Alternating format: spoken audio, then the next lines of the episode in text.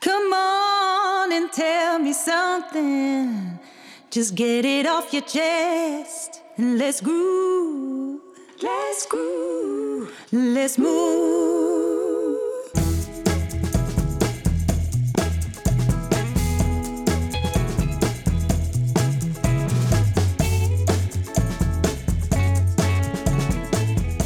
Goeiedag allemaal. Vandaag Tandartsclub over wat zijn de belemmeringen in de tandartspraktijk.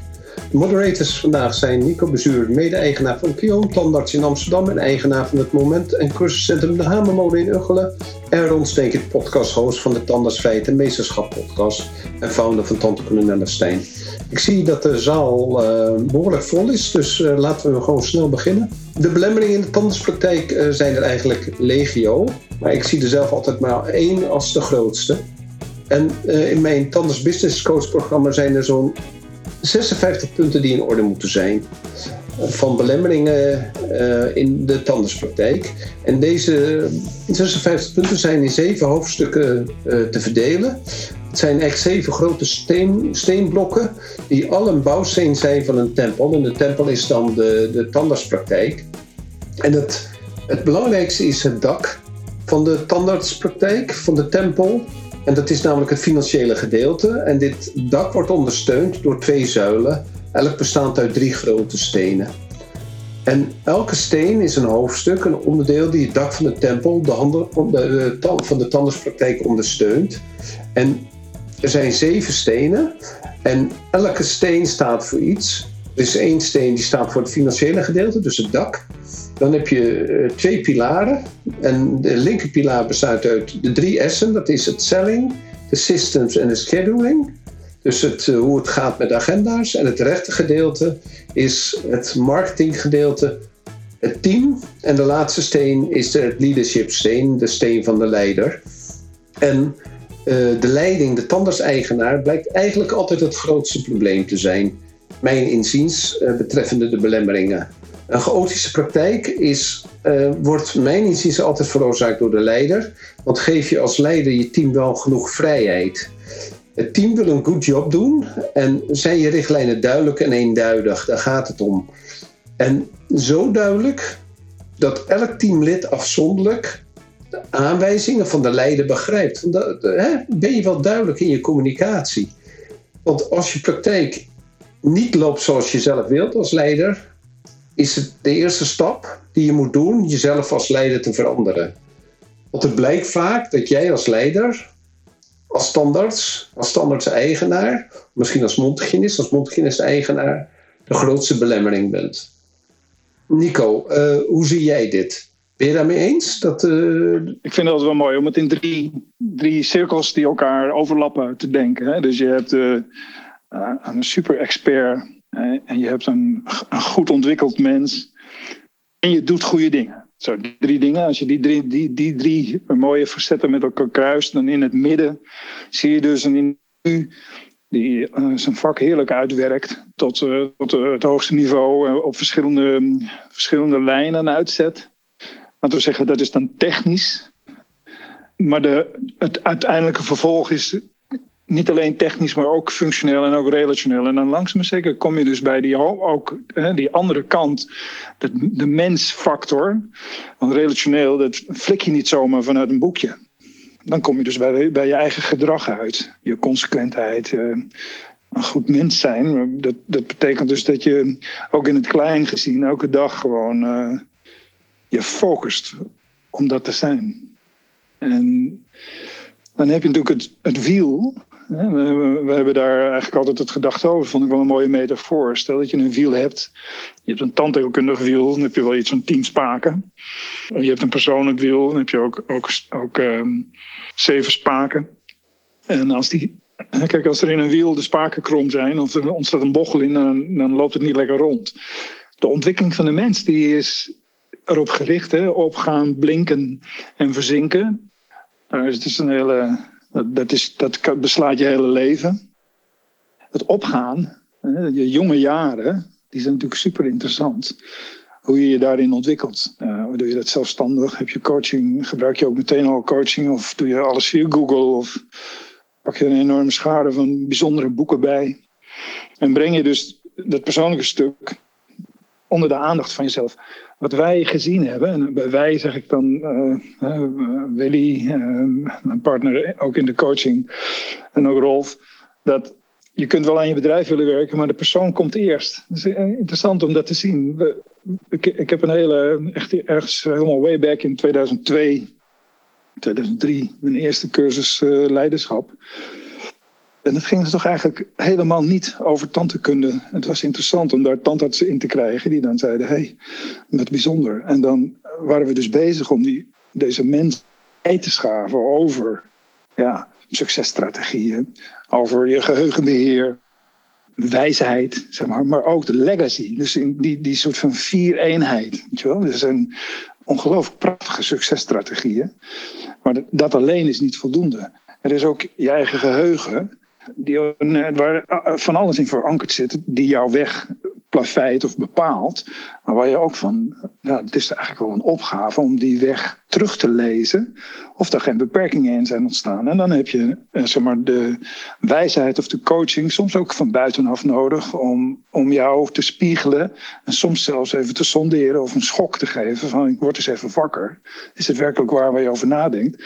En daarbovenlangs, zeg maar, plak je de legacy of zo al vrij jong in je leven kun je bepalen van wat wil ik nalaten. Hoe, wil ik, hoe wil ik gezien, hoe wil ik geleefd hebben. Did I live, did I love, did I matter? Heb ik geleefd, heb ik lief en was ik van betekenis. Heel veel mensen doen betekenis en creatieve expressie. Nou, dan kom je in deze uh, balans van uh, persoonlijke en zo daar ook eigenlijk in verweven. Die zakelijke ontwikkeling, groei en ontwikkeling, variatie, zekerheid. Je, dat heb je niet allemaal nodig. Komt, nou, nou schuift de, de, de Maslow-pyramide schuift naar binnen. En dan zie je een bepaalde ontwikkeling tot op een zeker niveau. En dan komen alle boeken. Als je jong bent, het eerste boek wat op je afkomt is... Uh, uh, ja, het dertigersdilemma bijvoorbeeld. Hè.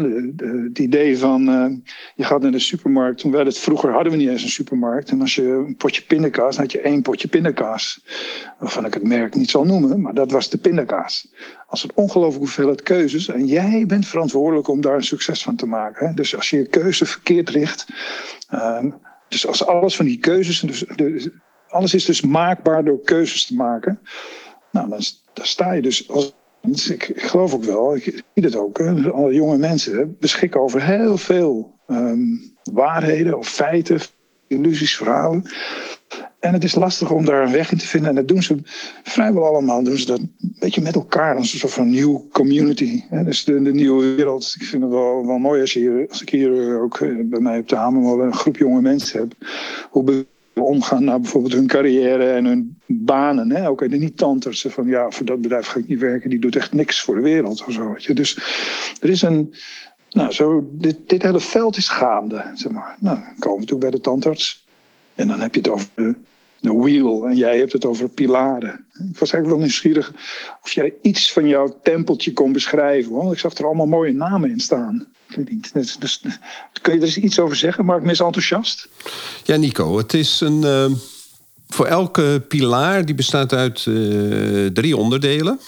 En die drie onderdelen die zijn dus uh, een die bijvoorbeeld als je het over de, de, de selling hebt, hè, dan heb je het, uh, die gaat dan over de customer experience.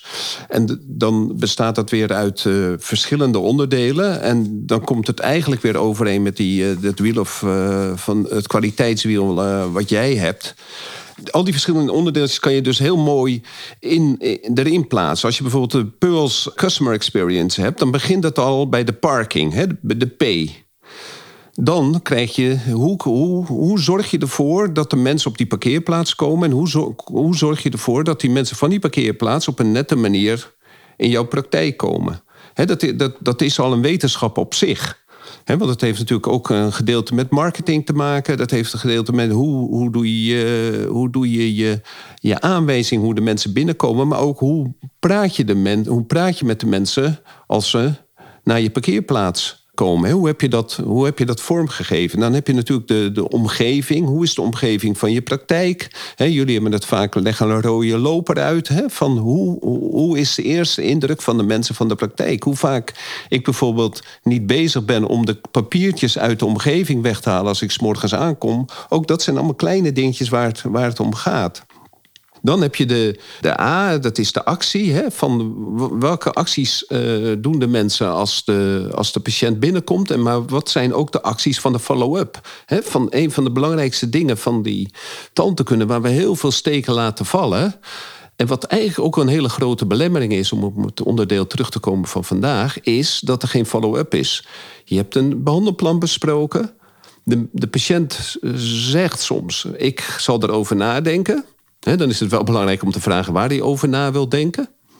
Want als je een patiënt wegloopt en die zegt: Ik zal erover nadenken. dan kunnen het 21 dingen zijn waarom een patiënt bijvoorbeeld zegt: van Ik zal erover nadenken. Maar probeer het op dat moment, als de patiënt zegt waar hij over na zal denken, probeer het dan ook hard te maken. Dat je zegt van, oh, moet je erover nadenken? Denkt u dat ik het niet kan?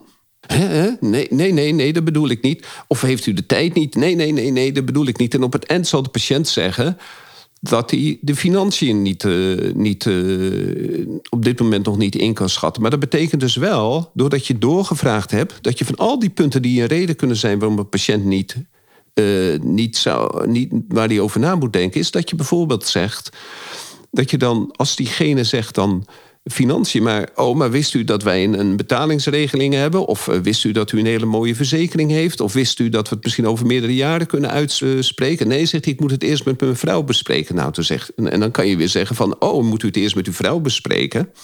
Dan kan je zeggen van, is het misschien goed dat u uw vrouw naar binnen haalt hier, dat we gewoon met z'n drieën het gesprek doen.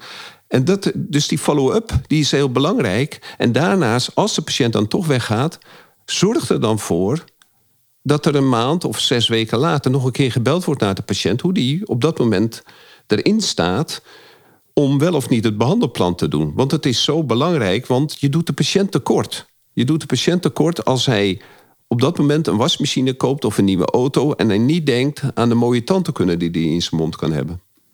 Nou, dan krijg je bijvoorbeeld de R van de, van de Pearls uh, System, de Customer Experience. Dat is de receptie. Nou, Nico, daar hebben we het al een keer over gehad. Wat gebeurt er voor de receptie? Wat gebeurt er achter de receptie? Dan hebben we de, de, de, de L, dat is de lounge, dat is de waiting room. Uh, wat gebeurt er allemaal in die wachtkamer? We hebben het ook al een keer gehad in een podcast. En dan heb je natuurlijk gewoon de S, de special. Hoe gaat het team met de klant om? Hè? Wordt er gecommuniceerd dat er veiligheid, belangrijk, dat er veiligheid is? Wordt er gecommuniceerd wat de patiënt gaat doen? Wordt er gecommuniceerd van hoe, de, hoe, de, hoe die dag uh, geweest is voor de patiënt? Wordt er verteld dat er misschien uitloop is? Al dat soort dingetjes. En dat, kan je, dat is dus een van de pilaren die dan, uh, die dan het grote dak van het financiële ondersteunt. Nou, Nico, ja. een korte bloemlezing. Maar dit is. Uh, ik denk dat, uh, dat al deze punten eigenlijk wel een, uh, een, een halve dag zijn.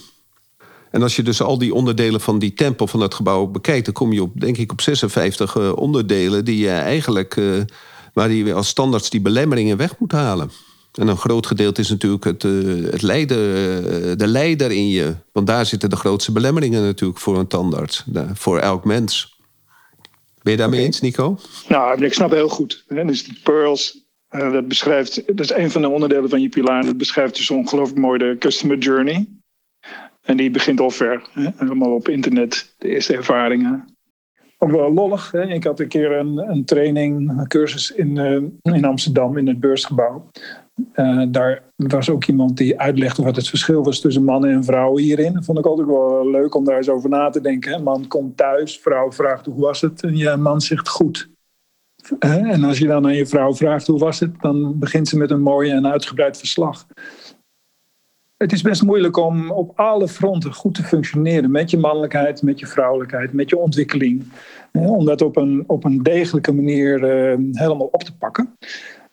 Kijk, wij hadden het er in de kleine voorbespreking even over hoe fijn het is als dingen goed geregeld zijn. Dus even terug te grijpen naar, het wiel, het persoonlijke wiel bijvoorbeeld. Dus mijn stelling is, als je het persoonlijk niet goed voor elkaar hebt, dan kun je die zaak ook wel schudden. Dus je kunt, je kunt het andersom, ik weet niet. Ik denk, volgens mij lukt het niet echt lekker om een mooi bedrijf te leiden als je je persoonlijke balans niet eens even op een rij hebt gezet. Het is interessant. Uh, kijk, een van mijn eerste boeken. Ik was een keer bij een vriend, Kees Oorthuis, op bezoek in uh, eh, Rokanje en, en Maries. En er stond een mooi boek op de, uh, in een caravan. het boek Zo leeft u gelukkig en zonder zorgen. Ik was denk ik een jaartje of dertig of zo. En ik werd opeens geconfronteerd met een receptuur, een boek met allemaal mooie hoofdstukken waarin ik dus in aanraking kwam met, met kennis van buitenaf. Een soort van bevrijdende wijsheid hoe je je leven uh, regelt en inricht. Het kan, denk ik, daar kun je niet vroeg genoeg aan beginnen. Om, om dat voor elkaar te krijgen. Een van de dingen zo uit mijn hoofd, zeg maar, wat, wat me nog het meeste opviel, was een verhaal over uh, waar het misging in de Titanic. Hè, waar iedereen dacht dat ze, dat ze waterdichte tussenschotten hadden en dat ging dus mis. Maar een van de opmerkingen was dat je waterdichte tussenschotten plaatst tussen je verschillende rollen.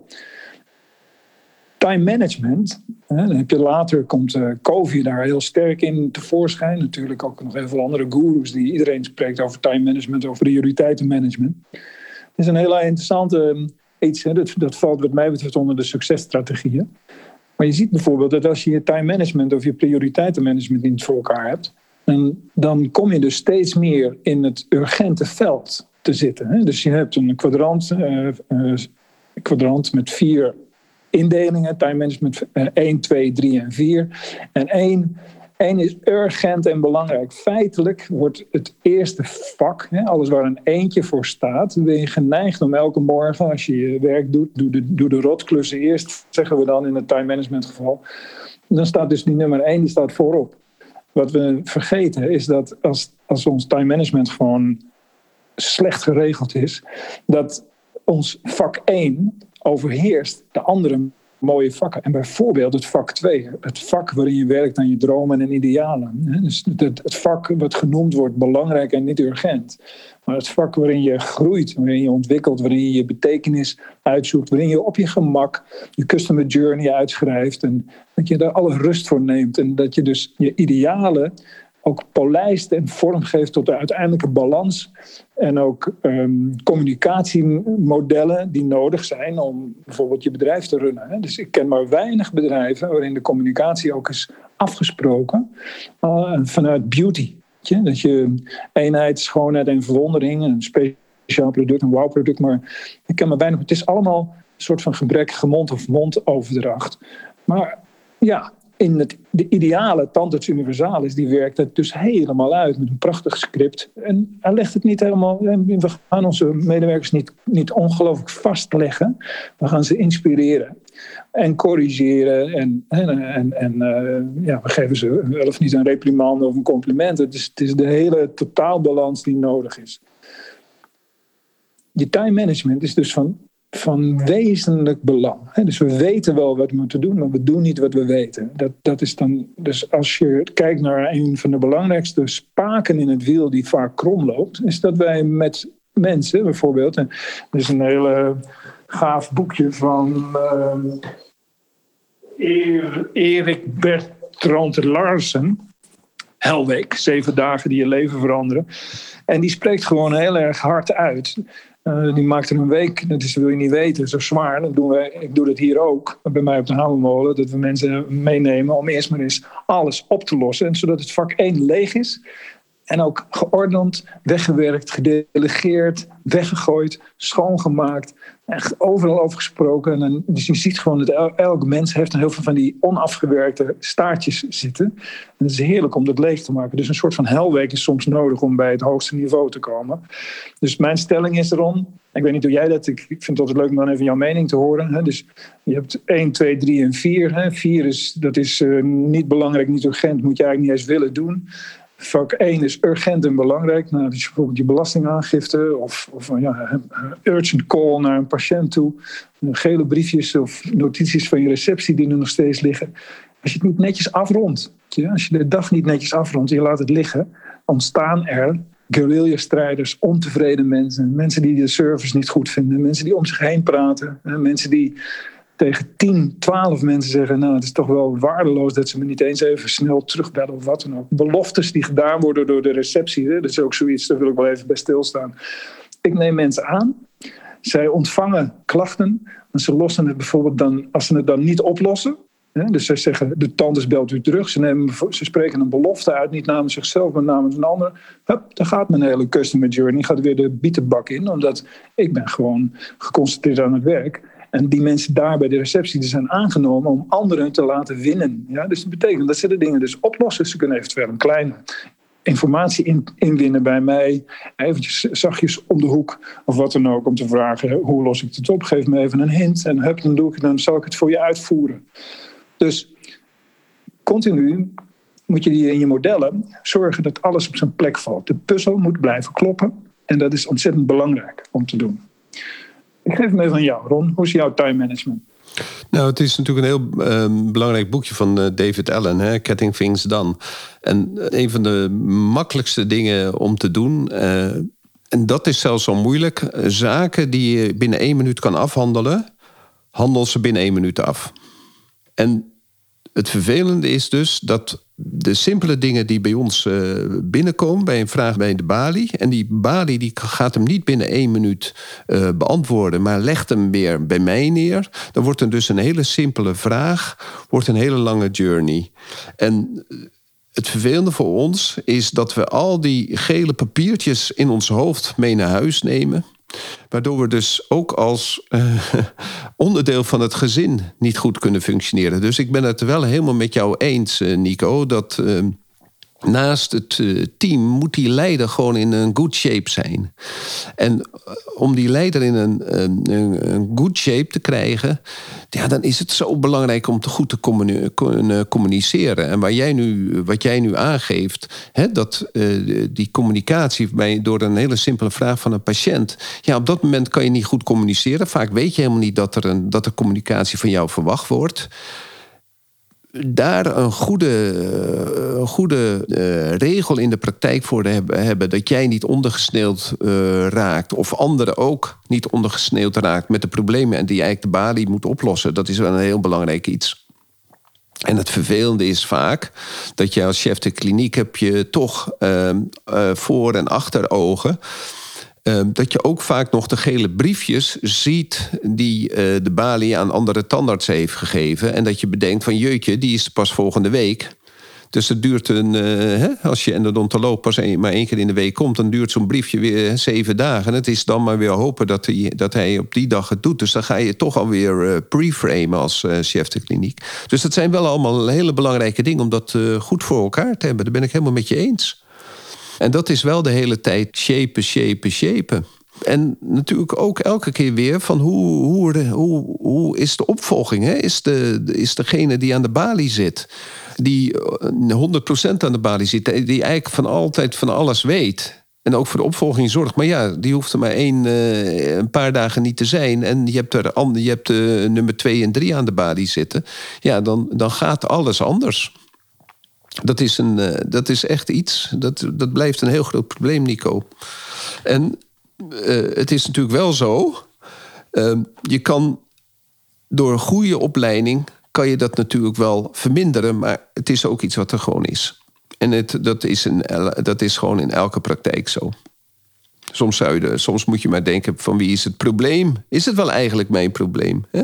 Dat is ook iets wat, ik, uh, wat we vorige week in de teams. Uh, over de, toen we het over die, uh, de teams of de gladiolen spraken.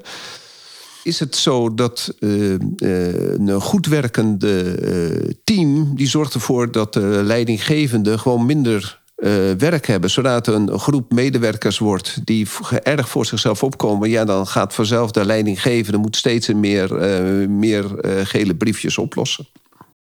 Kijk, weet je wat interessant is? Je hebt ook een keer een podcast opgenomen met Erik Tak. Ja. op een gegeven moment, het, het, de aansluiting in je service en in je dienstverlening, die hapert over het algemeen. Wat gebeurt er? De agendas die worden eigenlijk toch op, tot op het laatste moment gevuld, zelfs volgeboekt. En de, het urgentiemodel van je time management wordt op een gegeven moment opgesloten. Doordat je de mensen aan de receptie hebben wel mensen aan de telefoon of hè, voor bijvoorbeeld een pijnklacht of een vraag om service. Ehm, maar die agenda die is gewoon ehm, lekker effectief. Uiteindelijk zijn de laatste gaatjes gevuld. En moet je het dus, moet je het dus oplossen door te improviseren. Eh, er zit geen ruimte meer in.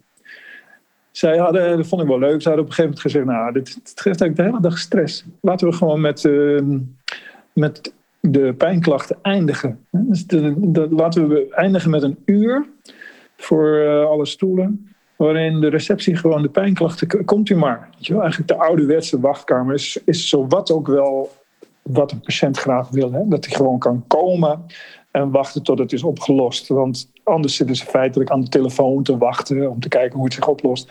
Dus ik vond het wel interessant. Ik heb het niet zelf doorgevoerd, maar ik zie wel de moeilijkheid. De aansluiting op een agenda is een van de belangrijkste punten waardoor dus jouw grensmedewerker, jouw receptie gewoon in het nauw zit. Dus jij, jij wil eigenlijk dat zij ongelooflijke scheiding brengt tussen urgent en niet urgent, wat kan wachten en wat niet.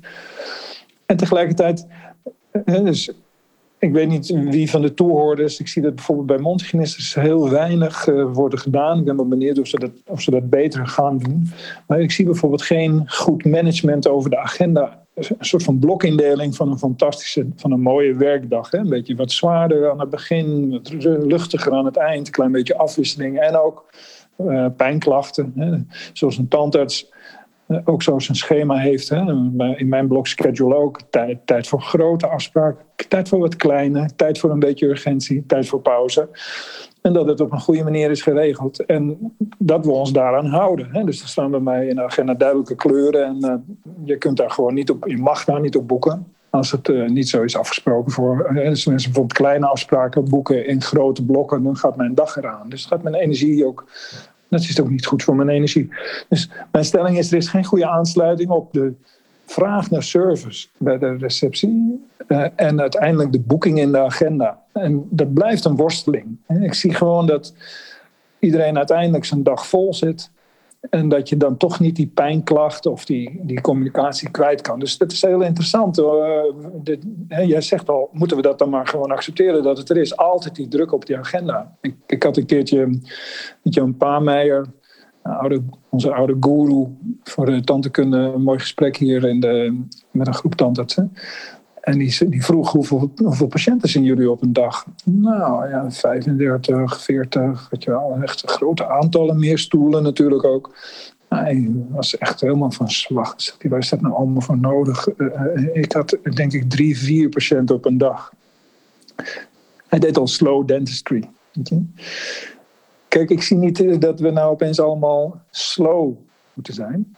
Maar wel ehm, niet die, die tantekunde die alleen maar bezig is met een klein stukje vandaag, een klein stukje morgen, een klein stukje overmorgen. Hè, doordat die agenda niet werkt. Hè. Dus maak de klussen groter en rustiger. Maak je afspraken ruimer en groter. Doe meer. Hè. Dus eh, zorg dat je gewoon uh, veel meer rust hebt. Veel minder patiëntenwisselingen. Dat is echt van belang. De, de rust in een organisatie is gediend en als je dan kijkt naar de wachtlijsten, of hè, mensen die kunnen wachten, ik denk dat dat ook, ook, ook zoiets is. Wat kan eigenlijk wachten? Sommige behandelingen kunnen best lang wachten. En dat is ook helemaal niet erg als het gewoon gescheduled is. Dus gewoon, ja, we zien iets. We zijn er tegenwoordig toch, hoop ik, vroeg bij door onze hele preventieaanpak. Signaleren we de problemen vroeg. Dus dat mag ook, mag ook gewoon wachten.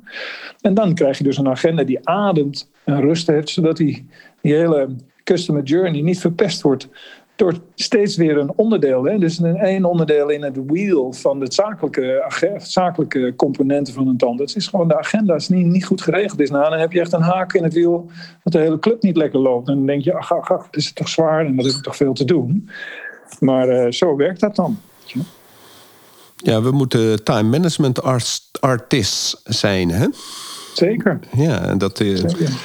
Uh, het, is het is wel steeds hetzelfde terugkomende waar we het steeds over hebben. Hè? Dat is de, de leider die niet, uh, die niet helemaal uh, schoon schip maakt met zijn eigen belemmeringen. En dan hebben we de belemmeringen die in onze, in onze eigen schedule zitten, in onze eigen agendaplanning die het ons heel erg moeilijk maakt. Zou het niet. Uh, uh, ik ga toch weer, weer. Wij zijn op dinsdagmiddag begonnen met de, met de pijnklachtenrooster uh, te doen. Van half vier tot half vijf. Met de tandartsen. De, dinsdag, de, de, tandartsen bij ons die de dinsdag zijn, die leken dat allemaal een goed idee. Dus daar zijn we mee begonnen. En ehm, het is mijn implantologie-middag. Dus daar zit eigenlijk al geen druk in, want dan heb je maar twee of drie patiënten op zo'n middag. Dus dan kan je eigenlijk heel goed dat, uh, dat pijnrooster doen. En eigenlijk bevalt het ons wel. Dus dat is, dat is wel een, uh, een goede. Er zit dus ook weer de belemmering bij de, bij de leider om dat toe te laten. Hè? dat het, uh, dat het gebeurt. Dat er gewoon weer een uur gewoon vrijgepland wordt voor, voor de, de, de betere klantervaring op de rest van de dag. Dus dat, uh, ja. Zou jij het voor elkaar kunnen krijgen, Nico, in jouw praktijk? Gewoon iedereen, pijnklachten binnen, komen allemaal tussen half vier en half vijf of tussen vier en vijf, het maakt niet zoveel uit. Mensen komen zitten en worden door het hele team, mondhygiënistes, uh, preventieassistenten, standaard en tandartsen, in, gewoon in één uur gewoon gezamenlijk gezien en opgelost. En als alles klaar is, mag iedereen naar huis. Wat heerlijk. Ik zou het wel voor elkaar krijgen. Het is wel zo dat op het ogenblik. Ik, ik werk natuurlijk met veel preventie. Ook preventiestoelen, zeg maar, die worden geboekt. En er vallen ook nog wel wat dingen uit. Waardoor er ook gewoon veel servicemogelijkheden zijn. Dus de, op het ogenblik. Uh, ik, ik zou het zeker regelen en ik zou het ook voor elkaar krijgen, omdat ik vind het gewoon een, het is gewoon een leiderschapsstap, zeg maar. Het is, het is een, een manier om, om te zorgen dat je je bedrijf beter draait. Dus ik, ik, ik, vind, ik denk dat uh, één telefoontje met Erik Tak en zijn personeel om eens te horen hoe het werkt. En dan zul je waarschijnlijk horen dat het echt fantastisch werkt. Dat ze de rest van de dag ongelooflijke rust hebben. Geen druk. En dat de receptie heel tevreden is. Dat ze gewoon eigenlijk zeggen, ja, ik hoef u niet helemaal uit te vragen. Uh, u heeft ergens last van, kom gewoon langs. Weet je wel? Dus de, het scheelt enorm veel geharrewar, want vaak is het uitvragen toch bedoeld om dingen uit te stellen. Dus het is interessant hoe dat werkt. Zou ik het voor elkaar krijgen? Ja, als ik het zou willen, zou ik dat zeker doen. Ik, ik twijfel. Ik vind een goed agenda weer. Uh, ik zie nog andere mogelijkheden in de agenda's. Ja, dat is natuurlijk ook zo. Zeker met de COVID staat er, staan, wordt er relatief uh, makkelijker afgezegd. Hè? Dus ja. dat is waar. Uh, Jolanda, ja, uh, goeiedag. We hadden een vraag net aan de mondhygiëne, de mensen die erbij zijn. Dus uh, Jolanda, fijn dat je er bent. Welkom. Ja, goeiedag. Ik heb het een beetje zitten volgen. Ik, ik hoor ook heel vaak uh, de term leider voorbij komen. En uh, ja, ik, ik heb zelf een, een, een in het Olympisch Stadion en ben gewoon uh, zelfstandig. Maar heb verder te maken met andere specialismen, maar niet zozeer met uh, binnen mijn praktijk dat daar meerdere kamers zijn. Maar ik vroeg me eigenlijk af, ik hoor het woord leider voorbij zien komen. Bedoel je dan met de leider de tandarts? Of bedoel je met de leider uh, degene die, die je als manager aangenomen hebt om de toko eigenlijk te leiden? Nou, in principe maakt het niet uit degene die de, die de regels uitzet binnen de praktijk. Die dus ja, de wie, rust... wie is dat dan? Nou, dat is in, in mijn praktijk is dat uh, de praktijkmanager die de lopende zaken regelt en de chef de kliniek, wat ik ben, die de tandheelkundige zaken regelt. Oké. Okay. En, in, en, en, in, in een is het gewoon de, de, de, degene die de primus inter pares, de, dus de, de eerste onder de gelijke, dus de, vaak de eigenaar. Of inderdaad de, de mondhygiënist die het naar zich toe trekt, maar die dan ook door het hele team als leider gezien wordt natuurlijk. Nee, dat begrijp ik. Maar de, wat, wat, wat mij interesseert is of, of er gewoon vanuit één punt eigenlijk al die stappen die je graag zou willen. Dus uh, het vrijplannen van een rooster. In dit geval op de dinsdag uh, eventueel die pijnklachtbehandeling te doen. Maar ik zit te denken van, ik weet ook niet of bijvoorbeeld één keer in de week misschien 30 minuutjes vrijgepland wordt voor, voor met z'n allen overleg of zo. Dat zou ook nog iets kunnen zijn. Dus ik, ik vroeg me eigenlijk af hoe dat, hoe dat allemaal zit. omdat we het ook over communicatie hebben en je wil allemaal één kant uitkijken. Ja, dan denk ik dat het ook handig is. Uh, en, en, die gele briefjes en naar de patiënten toe uh, goed willen communiceren. En binnen een korte tijd ook, ook reactie geven. Dus ik, ik vroeg me af, kijk, voor, ik heb natuurlijk een eenmanszaak, dus heel makkelijk. Ik ben 24-7 bereikbaar. En ze kunnen mij op alle, allerlei manieren bereiken, zelfs in het weekend. En dat weten ze. Maar ik begrijp, als je, als je een kamer, als je een praktijk hebt met tien kamers, dan is dat natuurlijk een heel ander, ander iets.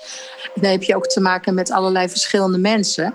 Maar zitten jullie dan één keer in de week ook bij elkaar om, om, om overleg te hebben? Of, of, of, dingen waar je tegenaan loopt? Of dat soort dingen? Of wordt dat alleen maar weer met aparte groepjes gedaan naar de leider toe? Dat vraag ik me eigenlijk af. Ja, nou, is wel een, uh, wel een goede vraag. Het, uh, het, het, belangrijkste overleg blijft altijd het, uh, het, het, het overleg in de wandelgangen. en dan kom je op een gegeven moment op het punt als je meer dan vijf kamers hebt uh, misschien zelfs meer dan vier kamers, dan wordt het wandelgangenoverleg wordt steeds moeilijker. Dus dan moet je dat mhm. steeds meer stroomlijnen. Wij hebben in de, eens in de vier weken het tandartsoverleg, dat is s avonds. Dus dan hebben we de tandartsen eh, overleg over, maar dan gaat het meestal over de, eh, de kwaliteit van de zorgverlening. Ik heb elke dag overleg met de praktijkmanager. En de, de, de tandartsassistent hebben, hebben eens in de vier weken een overleg. Maar je hebt niet gezamenlijk met z'n allen overleg waarin de mondhygiënist, eventueel de preventieassistent dan, dan weet je ook eigenlijk waar iedereen direct tegenaan loopt. En kan je direct met elkaar communiceren. Ja. In plaats van, lijkt mij dan, dat je allemaal apart met elkaar gaat praten. En dat dan de praktijkmanager zegt van, nou, daar ligt het probleem daar. Of daar ligt het probleem daar. Ik denk dat je veel directer bent met z'n allen. En je zorgt ook voor meer verbinding en voor, voor meer uh, uh, gelijkwaardigheid binnen de praktijk, denk ik. Tenminste, dat, zo zie ik dat. Ja, dat, uh, ik, uh, in het ideale geval zou ik daar heel blij mee zijn. Waar ik steeds meer uh, naartoe ga, is dat je in uh, kleinere teams werkt. Dus de, de en eventueel de mondhygiënistes en de preventieassistentes, de tandartsen en de, de assistentes. En uh, wat, wat vaak blijkt is dat, uh, dat degene waar de, waar de tandartsen mee bezig zijn, is vaak te verheffend uh, in vergelijking met waar de assistentes mee bezig zijn. En waar de mondhygiënistes mee bezig zijn, zijn vaak de, de, um, uh, ze hebben het grotere geheel voor de algemene gezondheid. Maar ze hebben ook, uh, vaak wordt er over, is het overleg ook van hoe gaan we dit nu elke keer weer vastleggen? Want het kalibreren van, vast, van dingen vastleggen onderling, dat, is, dat geeft ook altijd al een, een, ja, een, een, een grote tijdsdruk op een, op een, op een teamvergadering. Dus we, doen het meer in groepen. Oké. Nou dankjewel. Ik heb, uh, ik heb er nog wel een idee over. Kijk, in een grotere groep. Kijk, het is leuk om te zien wat jij doet. Hè? Je zegt dan, uh, Jolanda, dat als je alleen bent, los je alles zelf op. Het feit is, ja. dat is, dat is dus eigenlijk de wens ook van een groter model. Dat het opgelost wordt zoals je het zelf als vormgever zou willen. Dus alleen dat heb je dan te delegeren. Dus mensen moeten dat voor jou, op jouw manier, op, jou, op de gewenste manier oplossen.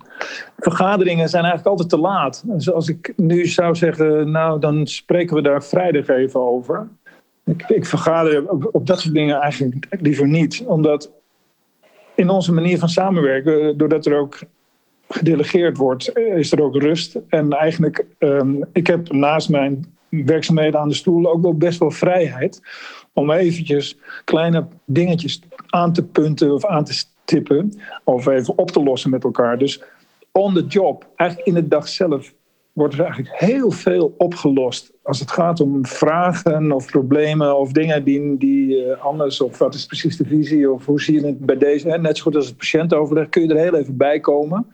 Dat zijn allemaal dingen die lopen eigenlijk best wel goed. Als, als de organisatie goed is, dan is dit, deze dagelijkse flow, die moet eigenlijk dekkend zijn voor, voor 80% van de problemen. En als er wat meer strategische dingen besloten moeten worden, dan heb je dan een vergadering voor. Om eens met elkaar een soort van mindshift door te maken of om te coachen. Maar over het algemeen zijn vergaderingen Um, hoezeer ik de mensen ook waardeer, niet heel erg effectief. Um, nu wordt het natuurlijk heel makkelijk gezoomd of wat dan ook. Het is best leuk om even bij elkaar te zitten. Maar ik ben het liefst allemaal voor. Alles is, zeg maar, als bij mij een vergadering komt. Het zou gek zijn als ik de dingen niet al weet en zelfs niet al heb opgelost. Dus op de dag zelf oplossen is, is een fantastische manier van uh, management. Dus als je dat delegeert aan iemand die dat dan voor jou ongelooflijk goed doet, dan heb je natuurlijk rust. Dan heb je ook zelfs dat uitje niet, wat ik wel zie als een uitje. Maar in principe is het heel fijn om tegen mensen steeds even terug te koersen naar nou, wat is het hogere doel? Uh, hoe lossen we dit praktisch op? Wat staat er in de weg? Hoe zou je dit zelf oplossen? Dus de zelfoplosbaarheid. Eigenlijk, eigenlijk is elke vraag ook een aanleiding om te checken of je iemand even moet coachen. Waarom iemand niet zelf iets zelfstandig onderneemt of een risico durft te nemen. Het uitgangspunt in een, in een centrum van samenwerking die, die uh, inspanningsloos is, is dat de mensen liever excuus achteraf dan permissie van tevoren. Dus als we, allemaal, als we in een enorme permissiecultuur zitten, ja, dan zijn er duizend vragen. Dus in de lijn en in de, in de verwachting van hoe alles geregeld mag worden. Zeg maar.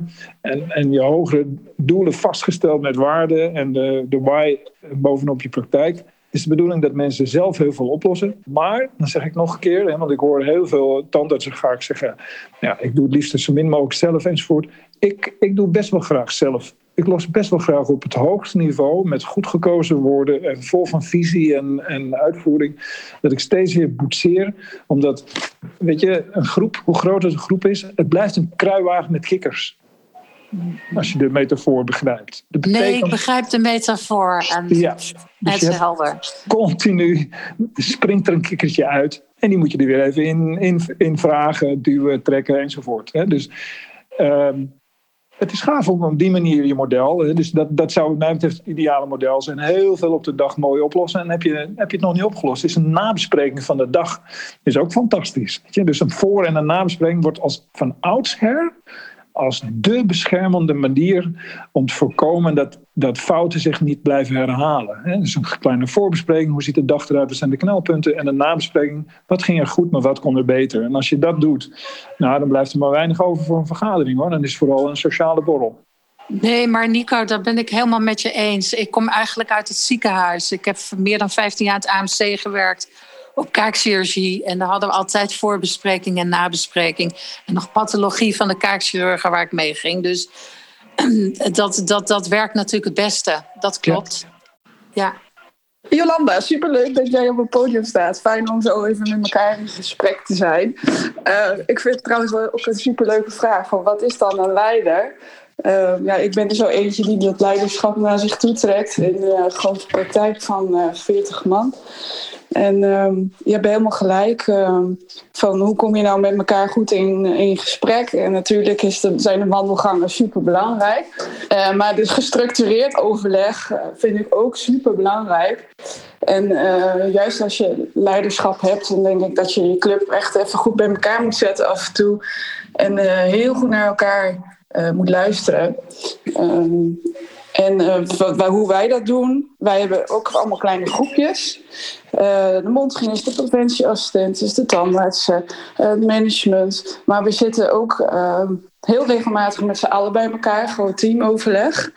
Dat is heel fijn, omdat je, als je zo'n groot team hebt en je zit op verschillende locaties, dan is die verbinding die is vrij vlot weg. Dus die verbinding is nou super belangrijk. Um, dus dan heb je ook echt teamtrainingen en zo. Dat is echt heel fijn om elkaar eventjes uh, weer te zien en te spreken. Nu met corona natuurlijk lastig. Nou, morgen zit ik met de mondhygiënisten samen. Um, we hebben het preventieoverleg. Daar zit ik met de uh, mondhygiënisten, de preventieassistenten, soms een tandarts, gelukkig, uh, erbij ook om alle neuzen dezelfde kant uit te laten steken. Uh, oh, Jolanda is in één keer weg, dat is jammer. en, uh, we zitten gelukkig ook als behandelaars, dus met tandartsen en mondhygiënisten bij elkaar. En, oh, daar ben je weer gelukkig. En dat daar doen we, uh, als het goed is, nog uh, de casusbespreking, moeten we nog aan toekomen. Maar doen we ook dingen afspreken zoals, wat is nou eigenlijk hoog risico en wat doe je Nee. Um, echt sommige hele kleine dingetjes. Hoe schrijf je bijvoorbeeld een leesje op als afkorting? Dus dat kan heel diep zijn, kan er wat oppervlakkig zijn. Ik zit heel vaak samen met uh, management. Eigenlijk één keer in de week uh, loop ik sowieso even naar het management van wat ging er goed en wat kan er beter. We appen veel met elkaar, um, ook met uh, de chef de kliniek of de directeur, of hoe je het wil noemen. Van hoe, hoe, zie ik dingen, hoe ziet hij dingen en dan komen we weer nader tot elkaar. Dus heel veel overleg. Maar Jolanda, je inspireert mij even als vrije vestiging. Uh, want ik heb die zelf ook gehad. En uh, ik heb die overgedaan aan een collega. En we zitten eigenlijk nu nog uh, in hetzelfde dorp met de praktijk. Om die daar ook eens een keer bij uit te nodigen. Want ik miste als vrijvesting ontzettend het gesprek tussen andere praktijken. Dus je geeft mij wel uh, inspiratie. En ja, tot zover mijn, mijn preek. Dankjewel, Lineke. Goed om. Uh, uh, ik vind het heel leuk om uh, zo met de verschillende zorgverleners op het podium en in de zaal te zitten. Hartstikke goed. Um, Nico, Nico, ik wil ja. je nog wat vragen. Hoe vaak ja. vergader jij? Nooit. Echt niet. Maar je hebt het zo goed geregeld. Je hebt alles zo goed gedelegeerd. Iedereen weet, jij komt gewoon die praktijk binnen. Je trekt je handschoenen aan. Je zegt ja. composiet en dan, dan is het zover. Nou, het is een cultuur uh, die ik misschien zelf ook uh, in, in leven hou. Maar ik, ik haat die, die uitgestelde gesprekken. Het is, ik, ik wil dingen gewoon direct opgelost hebben. Dus ik, ik, uh, ik ben dus inderdaad een soort van uh, oplosser op de vloer. Dus, uh, ik geloof in opleiding en training. Daar wordt veel te weinig aan gedaan. Dat is hartstikke gaaf om te doen. En dat zijn de momenten waarop je rust hebt en het bedrijf even weg is. En dat je, uh, dat je ook heel veel, van de, heel veel kunt ondervangen van dingen die uh, op de vloer misgaan. En dan op de vloer zelf oplossen, die handel. Zorgen dat je een rechterhand hebt die dat doet. Als ik Lineke hoor praten, denk ik, krijg pijn in mijn buik. Maar dat is misschien ook echt heel persoonlijk. Dat is heel persoonlijk. Dan denk ik, oh, wat veel gesprekken. Wat veel gesprekken zeg. Moet ik, ik zou er echt, als ze, zeggen, als ze in mijn bedrijf zou zitten, zou ze gek worden, denk ik. Terwijl, uh, omdat ze dat dan mist, zou moeten missen.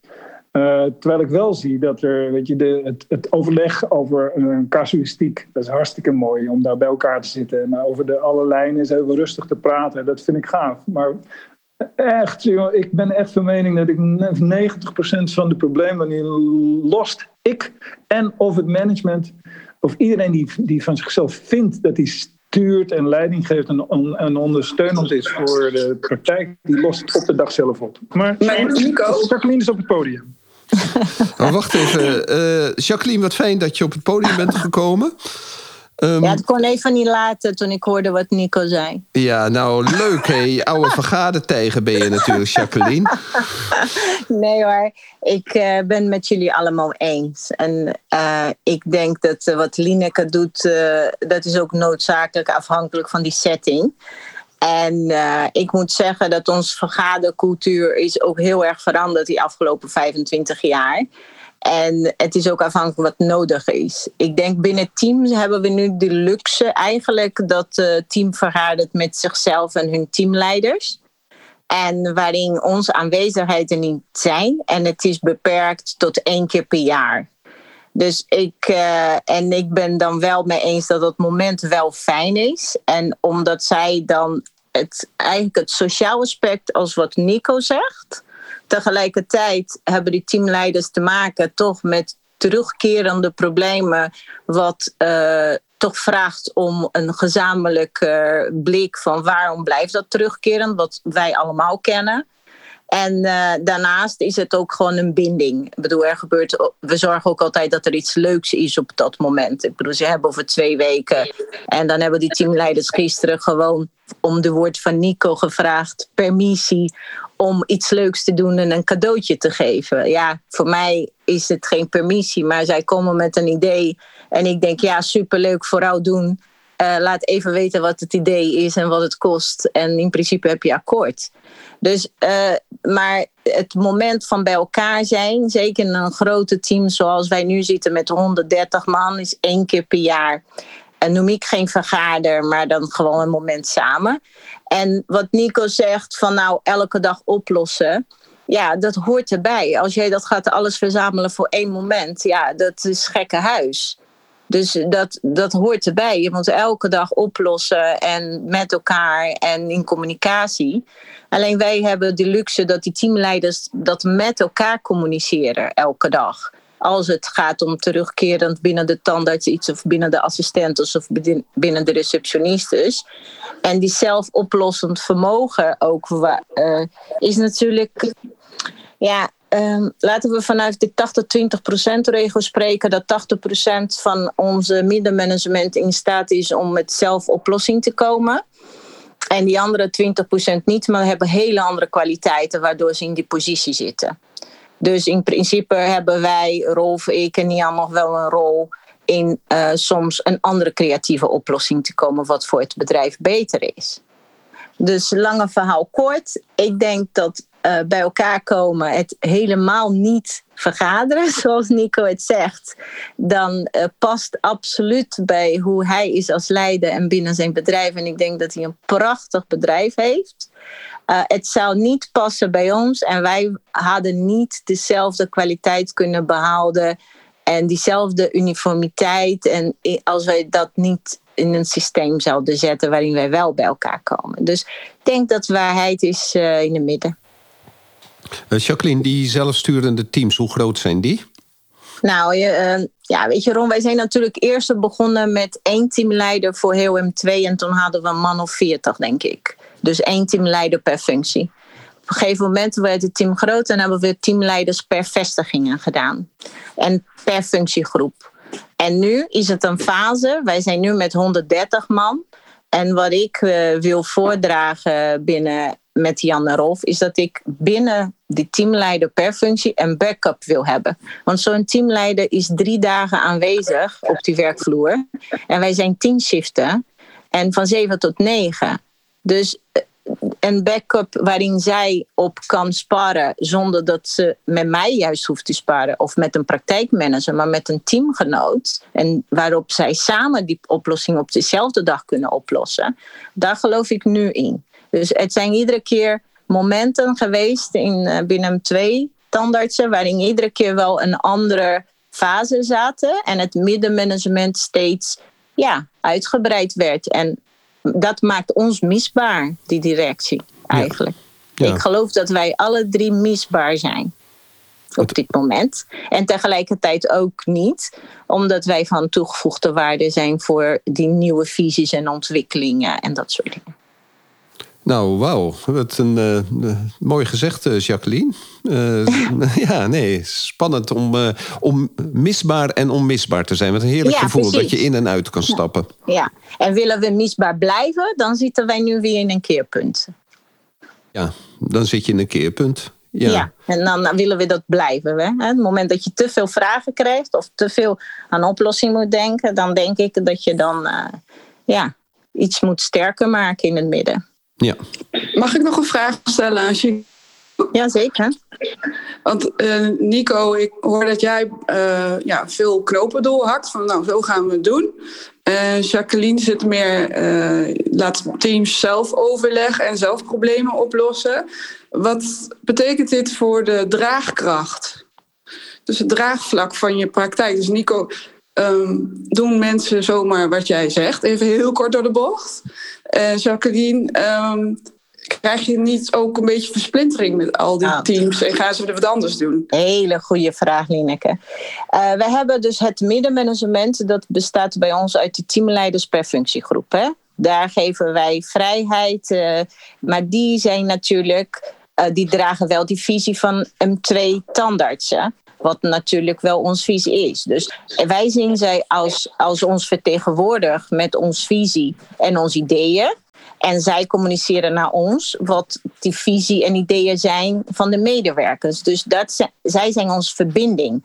En natuurlijk zijn ze op die functie omdat ze begrijpen waar M2 voor staat. En natuurlijk zijn ze op die functie omdat zij gedragen worden door het team. En dat maakt het mooi. En wij hebben één keer per jaar hebben we met die club, het middenmanagement, dus alle teamleiders, hebben we ook een moment samen. Waarin wij per functiegroep horen van hun wat gaat goed en wat kan beter binnen jouw team. En daarnaast geven wij als bedrijf van waar staan we nu? Hoe ziet het volgend jaar uit? waar hebben jullie voor nodig? En ook binnen het bedrijf in het algemeen op hoger niveau, wat gaat goed en wat kan beter? Dus dat gebeurt één keer per jaar, twee uurtjes. Ja, super. Nico? Ja, ik zal het nog even uitleggen. ik geloof dat er een beeld ontstaat dat ik de hele tijd doe dit, doe dat zeg tegen de mensen. Dat noemen we Vandaar de vraag. Ja, dat is de ambulance techniek. Maar uh, nee, ik geef heel veel eigen verantwoordelijkheid. Je zou een boeken van de Semco-stijl kunnen lezen, bijvoorbeeld, om eens te kijken hoe die zelfsturendheid. Dus ik geef heel erg veel eigen verantwoordelijkheid. En als ik rondstrek, zeg maar, dan zou je je kunnen voorstellen dat ik in plaats van doe dit, doe dat zeg, dat ik zeg, hoe gaat het?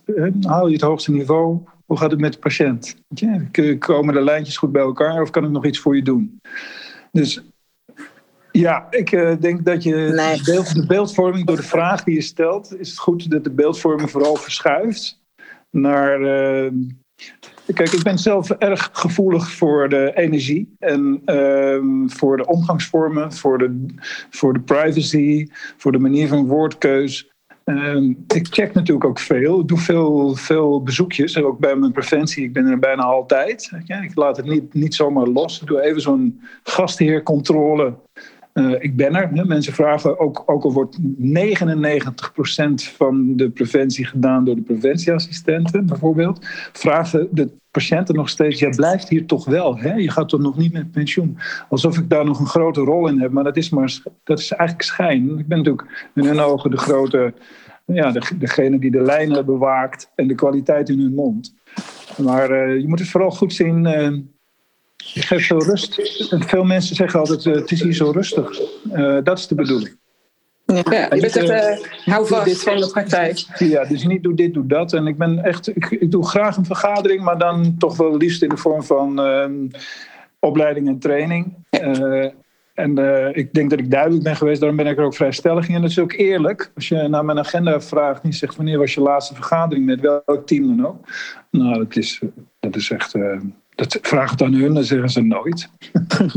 Maar Nico, ik denk dat jij een natuurlijk inspirator bent en het vergelijkbaar is met een reguliere praktijkhouder. En ik geloof wat jij noemt van elke dag problemen oplossen. Ik denk, als ik jou, hoe goed ik jou ken, jij bent elke dag bezig met ieder mens van jou individueel laten groeien. Klopt. En dat is niet iets wat uh, ik denk dat het gemiddelde praktijkhouder kan, want dat zijn dat is tegelijk jouw skills waarom jij een beroep ernaast hebt. Dus uh, het feit dat jij niet vergaart, betekent omdat, omdat je coacht die mensen elke dag. En dat is een, een vak apart. Dus ik denk niet dat ik. Dus ik begrijp heel goed het niet vergaderen. Want je eigenlijk je wat de meeste mensen denken, die mensen te sturen naar, met de neus dezelfde kant op. Hè, wordt vaak gezegd over een vergadering. Ja, dat heb je helemaal niet nodig, want dat doe je al dagelijks. Dus ik denk dat het niet gaat over vergadering in jouw geval. Ja. daar heb je ook gelijk in, dat klopt. En, daarom, uh, ik, en ik zie het niet als een onmogelijke opgave voor mensen om daar veel in te leren. Daarom geef ik daar natuurlijk ook mooie training in. En tegelijkertijd um, ik ben van mening dat we vaker moeten kijken naar de krachtige mensen die we in ons management hebben zitten. Of die het niveau hebben wat vereist is. En het niveau is steeds maar weer aan het verschuiven naar een lat hoger. Dus wat je vaak ziet, en eh, dan, dan sluiten we het even kort, we hebben het eerder ook al gezegd. Je ziet vaak dat het management voortkomt uit de staf zelf. Terwijl het eigenlijk uh, tegenwoordig het management van een middelgrote praktijk moet echt van buiten komen. Mensen met een goede gedegen uh, managementervaring. Zodat het eens wat beter wordt geregeld dan de historische manier van regelen zoals een tandartspraktijk dat altijd maar deed. Ja, dus ik denk dat de mensen die in het middenschip zitten, receptie en management, worden steeds belangrijker. En de mensen die jullie verkiezen, dat, dat ben ik ook met je eens, als bijvoorbeeld uh, uh, eerste van de gelijken. Die mensen moeten ook heel erg goed getraind worden op hun skills. Dus uh, wat mij betreft gaat het steeds weer om vaardigheid. Vaardigheid, vaardigheid vergroten. En ik ben inderdaad dol op continue coaching. Ja, doe ik graag. Doe ik ook makkelijk. Nou, is ook zo. prachtig. Dit klinkt klinkt me een stuk beter in de oren, Nico. En daarom dat ik hem even prikkelend, prikkelend vroeg. Want ik ja, dacht, ja, ja. volgens mij uh, gaat het toch een beetje anders dan dat het nu uh, leek, als het ware. Okay. En Jacqueline, ook super bedankt. Mooi antwoord. Ik ga weer uh, in het... hoe noem je dat? Vergaderen. Ja, we gaan allemaal weer verder. Ja. nee, nee, niet vergaderen. Eh, jongens, ik wil de, de universele coachende tandarts eh, wil ik afsluiten. Eh, dank jullie wel allemaal eh, voor jullie aanwezigheid. Jacqueline, hartelijk bedankt voor je inbreng. Eh, Jolanda ook natuurlijk. Nico, fijn dat je natuurlijk weer was met je ongelooflijk goede inbreng. En eh, tot volgende week. Bye bye. Dankjewel.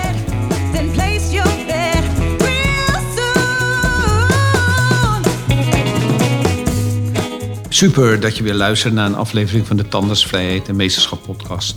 Ik zou het zeer op prijs stellen als je een review achter zou laten. Je kunt je ook abonneren op deze podcast. Klik dan in de podcast-app op de button subscribe en je ontvangt automatisch een berichtje bij een nieuwe aflevering. Ken je iemand die deze podcast ook leuk zou vinden? Deel deze dan. Via Spotify kan je dat heel simpel door op de drie puntjes te klikken en te delen. Je kan mij ook bereiken via mijn LinkedIn-account. Ik ben te vinden onder mijn naam Ron Steenkis. Nogmaals, dankjewel en tot de volgende keer.